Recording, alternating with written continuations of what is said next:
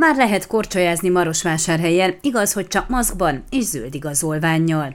A szokásosnál jóval korábban állították fel és üzemelték be a szabadtéri korcsolyapályát Marosvásárhelyen, míg az előző években Mikuláskor, tavaly pedig december 19-én nyitották meg a korcsolyázásra alkalmas tereket, idén már november 14-én ki lehetett próbálni.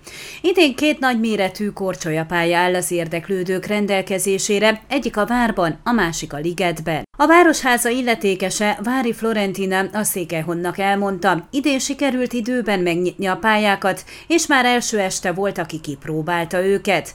Idén a színház téren nem lesz szabadtéri korcsolyapálya, az teljes egészében a karácsonyi vásárnak szentelik majd. Mindkét korcsolyapályát már a délelőtti órákban használni lehet, fél tíz és fél tizenkettő között, de délután is fél kettő, fél három, fél négy, fél hat és fél nyolctól. Másfél órás korcsolyázás ára 12 le, bérelni is lehet korcsolyát a helyszínen, 10 leért. Az érvényben lévő országos rendelkezések értelmében a szabadtéri korcsolyapályán is maszkot kell viselni, és csak azok léphetnek be, akiknek zöld igazolványuk van.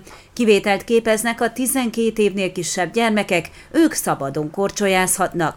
Létszámkorlátozás is van, a várban 90 személy léphet egyszerre jégre, a ligetben lévő pályán valamivel többen, mert az nagyobb. Amennyiben az országos rendelkezések enyhülnek, ezt mi is figyelembe fogjuk venni, mondta az illetékes, akitől megtudtuk, hogy pénteken a várban, szombaton pedig a ligetben műkorcsolyázók és hokisok bemutatójával nyitják meg hivatalosan mindkét pályát, de addig is szívesen várják az érdeklődőket.